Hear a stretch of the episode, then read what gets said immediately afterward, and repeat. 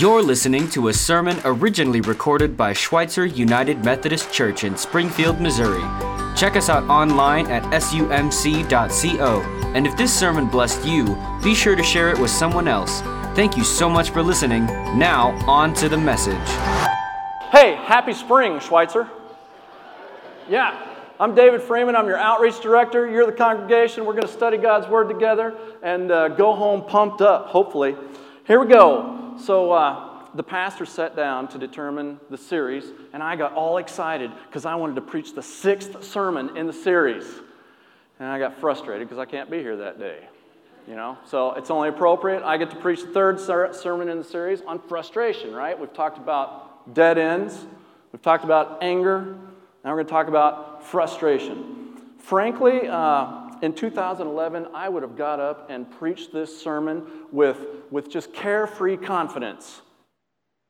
Uh, that was before 2012 through 2016, and I've kind of winced a little bit preparing this sermon. But we're going to do it anyway. We're going to kind of define what frustration is, give some illustrations of it, and then we will uh, talk about the foundation of frustration, like microphones, you know. And uh, then we're going to talk, hey, if it happens, it's just a good illustration for the whole service, right? And then we're going to talk about, that's perfect timing.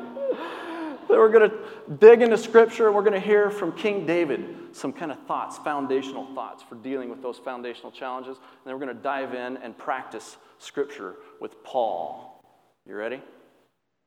So, my wife and I, when we worked at Discovery Ministries, we would switch out between the office and home, taking care of the kids or working in the office. And we both agreed whoever got to go to the office had the easy job, right? So if you've ever stayed at home with a toddler, you know, well, hold on. Let's define frustration. First definition the feeling of being upset or annoyed especially because of an inability to change or achieve something. So, for the rest of this sermon, I'm going to call that frustration. All right? There's a second definition of frustration, it's also a noun. The prevention of the progress or success or fulfillment of something. For the rest of this sermon, I'm going to call that a thwarting event. A toddler is a thwarting event all right? And you throw more than one toddler in the room and you've got the perfect storm. I mean, you go home, you try to get anything done. Read a book, watch TV, okay, the stuff you should get done, you know, doing the dishes, cook the meal, the vacuum. Any one of those, try to get any one thing done and keep a toddler happy. It, yeah. Now, from the other perspective, from the toddler's perspective, there's so much science to do in a day. Everything that is new needs the taste test. It needs the drool test. It needs the drop test. It needs the flex test and even the throw test. And how is a person supposed to get all these experiments done when the dominant adult in the room keeps coming with a sour face and throwing one word your direction? Yeah, I mean, it's so frustrating. You know, dominant adults in a room with a toddler, the dominant adult is also a thwarting event for the toddler. You've got two or more beings in the same space trying to do mutually exclusive goals, and that is frustrating, right? Well, there are other frustrating events in life. So, uh, here are a few. Depending on the research you read, 75% to 95% of business startups go out of business within the first five years. Ooh, I won't show for a, I won't ask for a show of hands. Uh, how about this story that one of my friends told me? You know, I felt like God called me to go into prison chaplaincy. My wife confirmed the call. The elders in the church confirmed the call. I mean, it was obviously from God. So I went to school to become a prison chaplain. And I, I had this great deal with the state prison. They were going to accept me. I mean, a week after graduation, I had a job. And we came up to graduation. One day before graduation, the state declared a hiring freeze. That was years ago. I've been a cook since then. Uh, I, another friend told me some days driving to work, I pull my truck over to the side of the road and I pound on the steering wheel and scream at the top of my lungs just because I can barely stand to go to work. But, but I need to go anyway. Uh, you know, throw in a great illness. some constant body pain. I mean, that's, that's just, oh, it frustrates so many things. I don't know about you. When one of those things happens to me, I start going into figure it out mode. I mean, there's got to be something I can do to fix this, right? Uh, so I, I, start digging into what is the cause of this thwarting event. And I've got a few foundation, a few, few things. So sometimes I cause my own thwarting events. Bad habits, whatever my addictions are, uh, you know, making as good of decisions that I can, but they're just not quite good enough.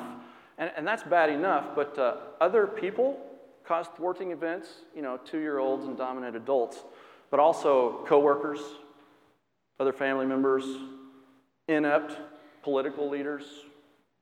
I mean, economic, worldwide, global economy sets out ripple waves and they just hit me. Oh man, there's uh, natural disasters. Two Sundays in a row with ice. That's a thwarting event, right? By the way, you can catch those sermons online if you missed them. The, uh, and then there's, you know, I've read Job. Satan seems to be able to cause thwarting events in our life. And as, as Jake Hotchkiss and I were preparing this sermon together, he kind of did some good research and realized, you know, most of the time when the word frustrate appears in the Bible, it's God thwarting the efforts of men. Ooh. I, am tempted. I, I, I sometimes go in circles trying to figure out what the source of the frustration is so I can fix it. I've kind of come to the conclusion good luck trying to figure that out. However, regardless of the source, the foundational challenge is the same, I think, which also makes it so that the foundational solution is the same. Right? Here's a, okay, this might not be the foundation of frustration given a thwarting event, but I think it's pretty close to the big one. I want control. I want to figure out what I want to do, when I want to do it, how I want to do it, and that's what I want to happen. Am I the only one? I mean, that's, that, that's it, you know. Uh, so here's how Scripture kind of talks to us about what I, I, I, I want.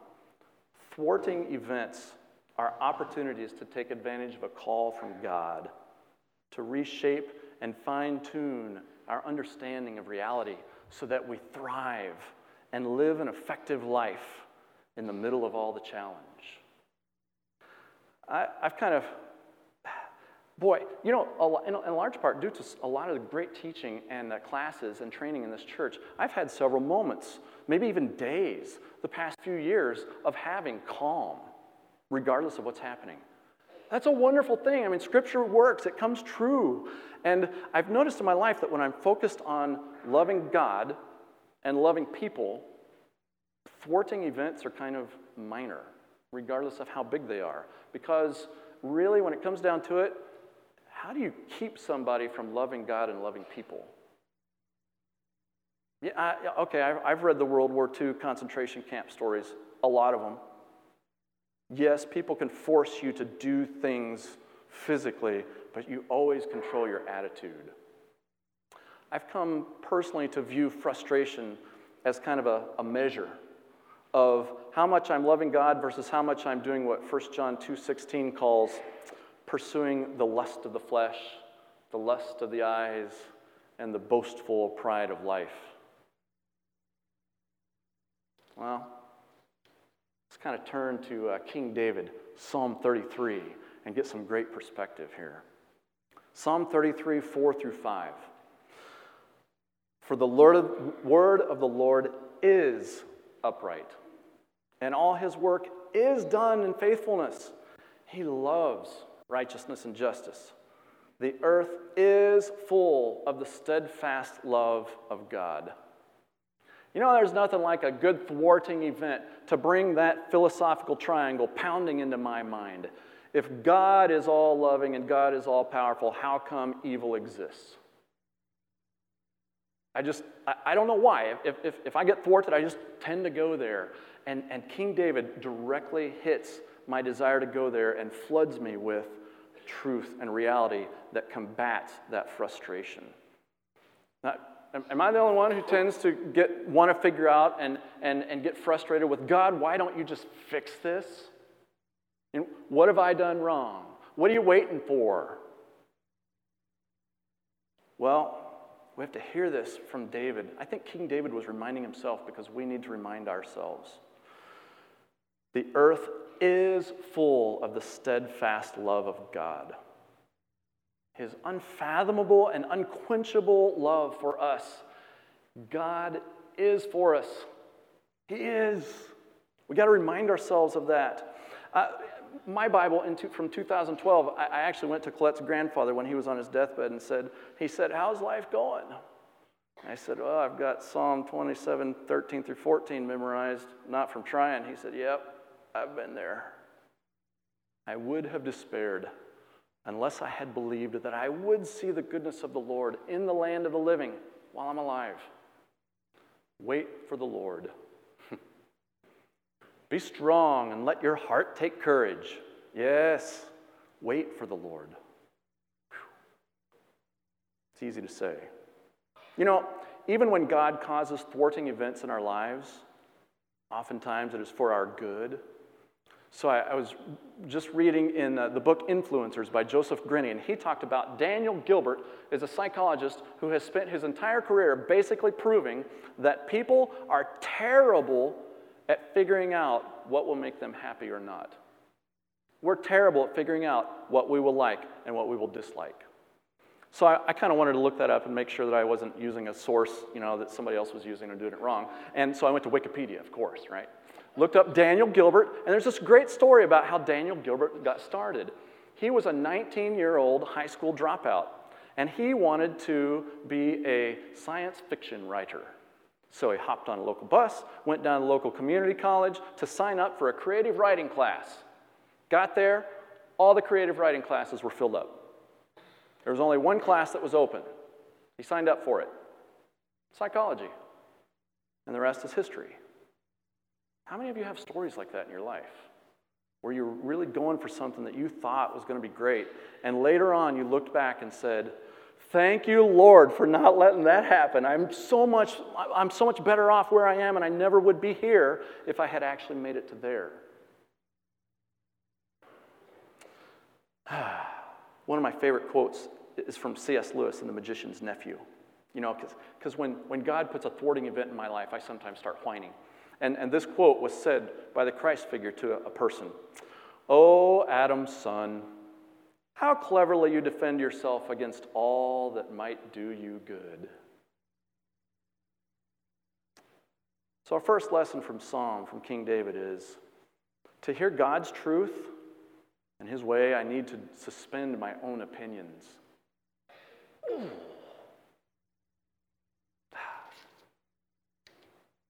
Psalm 33, 6 through 9. Continuing in Psalm 33. By the word of the Lord the heavens were made, and by the breath of his mouth all their hosts. He gathers the waters of the sea as a heap. He puts the deeps in storehouses. Let all the earth fear the Lord. Let all the inhabitants the world stand in awe of him. For he spoke, and it came to be. He commanded, and all creation stood firm. And this, this message is all over Scripture. Job, the last three chapters of Job, is, is just full of this. You really think you've got me figured out? You know, uh, so so here is that if God is so powerful and so loving, here's the one thought that saves me over and over and over and over. And, and you take it or leave it, right? So, have you ever tried to teach a calculus to a two year old? Impossible. They can't possibly get it. And calculus to a two year old is mu- probably much easier than God trying to explain to me how He created the oceans. So, part of a thwarting event is a really good time to hear the second reminder from the Word of God. To have God's power, I must give up my own. That includes that demand of myself to understand everything. Yeah. Psalm 33, 10 through 12. The Lord brings the counsel of the nations to nothing. He frustrates the plans of the peoples. Ooh.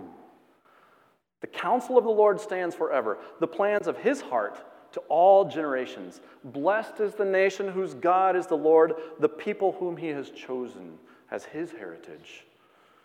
The king is not saved by the great army, a warrior is not delivered by his great strength. The war horse is a false hope for salvation, and by its great might it cannot rescue.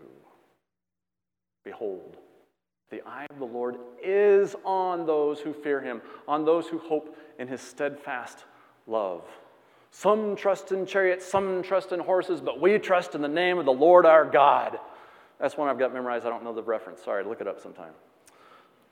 You know, I don't think I'm the only one, but if, if I hit a, a, an event in life and I am conceivably capable of doing it on my own, I tend to jump in and start doing it on my own. I'm getting better. I've learned more through life to pray quicker, but there are still some times when I jump in on, our own, on my own, and, and God thwarts it. Think about Saul on the road to Damascus. Saul was doing what he to, knew to do. I mean, he was going to wipe out this new sect. And all of a sudden, boom, he meets Jesus in this blinding moment and is given the opportunity to spend three days totally blind to completely alter his worldview and mission. For some of us, we're thinking, oh man, I wish it was only three days. That'd be great instead of years. I think there's this third lesson from Psalm. to know God's plans, I have to be ready to give up my own and obey Him.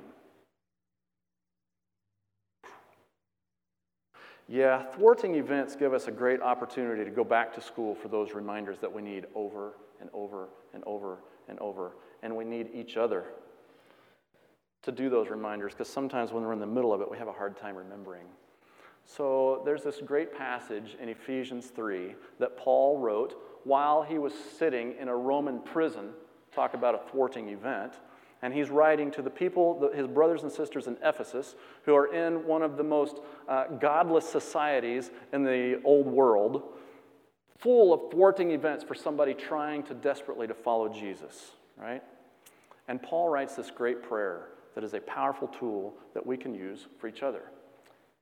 Let me kind of set the stage, and then we're going to practice this prayer. So, 2011, the Joplin tornado ripped through Joplin. A team from Discovery Ministries found ourselves in charge of setting up one of the main donation, receiving, and distribution hubs in the city. It was incredibly challenging. Just organizing the resources was somewhat like trying to take a drink from a fire hydrant using a little Dixie cup, right? We were all just uh, pushed to the limit of what we thought we could do, and then more. So we were utterly dependent on the Lord. I'm going to tell the story of one of us in particular, and I'm going to call him Superman. He'll know who he is when he, if he watches this sermon, but you don't. So we put Superman in a foyer. On one side of the foyer was a bank of doors where donations were coming in semi load trucks of donation, trucks, grandma in a car. I mean, donations after donations after donations. Mount donation, all right? and he was, he was supposed to organize that. But on the other side of the foyer was a bank of doors with hundreds of volunteers pouring into the church who we were supposed to get trained instantly and put into the system. The system was in danger of falling apart at all times because it was thrown together in six hours, right? We we're just scrambling to keep it going. And we put Superman in the middle of all of that turmoil and chaos. And his challenge was to maintain the plans that we set out, regardless of all the forces that were trying to get him to do differently. Have you ever been in a position of authority and everybody around you has a better idea than you? Yeah. So Superman is a great people person, life of the party, friendly guy. I mean, has lots of friends in Joplin because he went to college in Joplin. His friends are coming up to him, "Hey, Superman, how you doing?" he had to say, "I can't talk to you right now." As a matter of fact, we had two people assigned to Superman, just to, one of them to run interference for him and keep people away from him, and the other to keep him fed and watered. All right? I mean, it was a pretty intense situation. And he said that every time he had to turn away one of his, I mean, he's a people person, right? Every time he had to turn away one of his friends, it felt like he was getting a punch in the gut, much less dealing with all this conflict. So the system was about to fall apart. We pulled all of the leaders into a room. Superman walked into the room, immediately started crying, got on his knees in the middle of us, and we knew exactly what he wanted because we've, we've practiced with this scripture before. So here's what I'm going to ask right now. I'd like a volunteer to do the courageous thing. Stand up, come up here, sit on this step. And here's exactly what I'm going to do to you, with you. You're going to sit, I'm going to kneel behind you, put my hands on your shoulder, and pray this prayer over you. It'll take about 30 seconds. I just need somebody to do that. Thank you, my friend. Right there, Mr. Darren. And while he's uh, doing that, so the rest of you, he is kind of symbolically all of us up here receiving this prayer from Paul through the ages. All right? And I ask you, as I'm praying this prayer, please don't bow your head and close your eyes. Look at me. It, it's okay. Scripture says to pray at all times, and you can't do that if you're closing your eyes while you're driving, right? So it's okay to look up and pray. We're going to pray. Here we go. This is the prayer that Paul prayed for the Ephesians in the middle of thwarting events. For this reason, I bow my knees before the Father, from whom every family in heaven and on earth derives its name, that he would grant you, according to the riches of his glory, to be strengthened with power through his Spirit in the inner man, so that Christ may dwell in your hearts through faith, and that you, being rooted and grounded in love, may be able to comprehend with all the saints what is the breadth and the length and the height and the depth, and to know the love of Christ, which surpasses all comprehension, that you may be filled up to all the fullness of God. now, to him who is able to do far more abundantly than all that we can ask, think, or even imagine because of his power that works in us. To him be the glory in the church and in Christ Jesus to all generations, forever and ever. And all God's people said, Amen. That's right. Thanks, brother. We've got to remind each other over and over. And thanks for coming and leading us in worship, which I don't know if you realize the songs that we have been singing preached this sermon before the sermon was preached.